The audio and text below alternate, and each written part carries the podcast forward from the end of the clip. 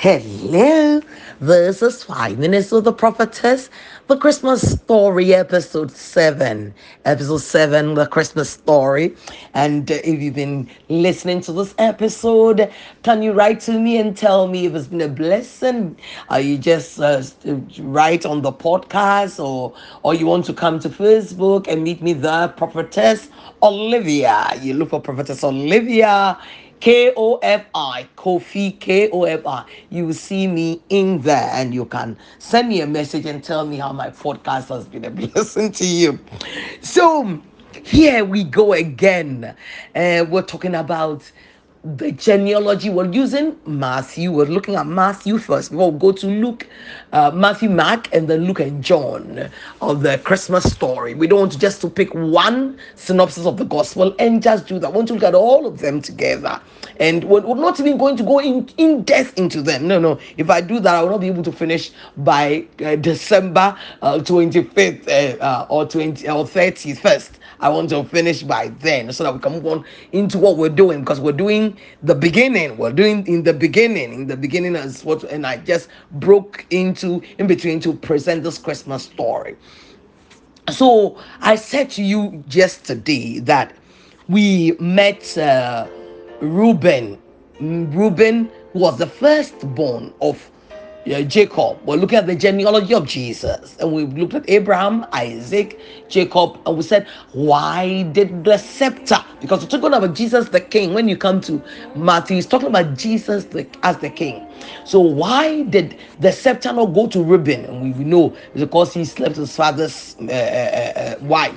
Then why didn't go to the second son, was Simeon, and Levi was the third one, but went to the fourth one, and that is what we are at right now. He said, these guys are cruel, they are wicked, they have anger issues, they kill an oxen, kill cattle anytime they are angry. I mean, like, their anger knows no bound. And why was it so? So the story, you can find the story in Genesis chapter 34. In Genesis 34, there was a man called Hamor, was a king. His prince was called Shechem, and he saw the daughter of Jacob, who was the brother, who was the sister of Simeon and Levi. So now you can get it. Simeon and Levi had a sister called Dinah. Dinah went to play with his friends, who were Canaanites, and the prince Shechem saw her and fell in love with her and slept with her without due processes. So I don't know how come today, I mean, all through Christmas, or as I'm talking about this to get into 24th of December and 28th, is all about these things. It's not intentional at all, but that is the way the Holy Spirit wants it to go. Yes, I will say yes, sir.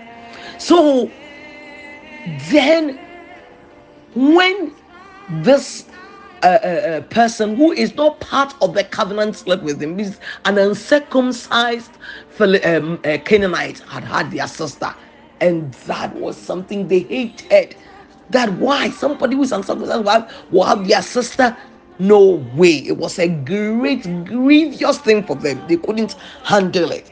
So they knew that this is a city, we are just a few boys, and therefore they would not be able to conquer them. So what did they do? They said, these guys came to say, please, King and Prince came to them and said, listen, we want to marry the girl. So anything, any bride price, you name it. No, we are not asking for any big thing. All we're asking is that if you people can only get circumcised, we will become one. We will take your daughters to marry. We will marry you, but we will intermarry. We'll become one. We'll become one nation. And they believed it.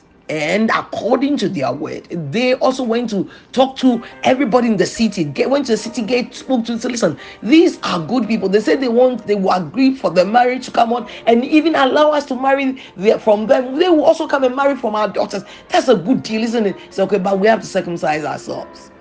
And they did. Then listen to what these people did. Genesis 34:25. And it came to pass on the third day, when they were sore, S-O-R-E, when they were in deep pain. Imagine 20 years circumcised, 30 years, 70 years, 60 years, circumcised all the men. Then when they were sore, the third day when the thing was, nobody could take it, that two of the sons of Jacob, Simeon and Levi, Dinah's brothers, took each man a sword. Remember, he said, this sword is an instrument of cruelty. It doesn't spare anybody. And in anger, they came upon the city boldly and slew all the males. And they slew Hamor and Shechem, his son, with the edge of the sword, and took Dinah out of Shechem's house and went out. The sons of Jacob came upon the slain and spoiled the city because they had defiled their sister. So this is the reason why they killed all the men of the city, all the men, and took their cattle, took their wives, took their children as slaves, spoiled all of them. No wonder their father. And so when they came back, their father said, what is that you've done? Because this news will spread among all the Canaanites and they will come after us. Why do you want to cut me off in this city? Why do you want to destroy? I'm a man of peace, and you have gone to do this. And for doing this, he said, no way, the scepter will not come to you.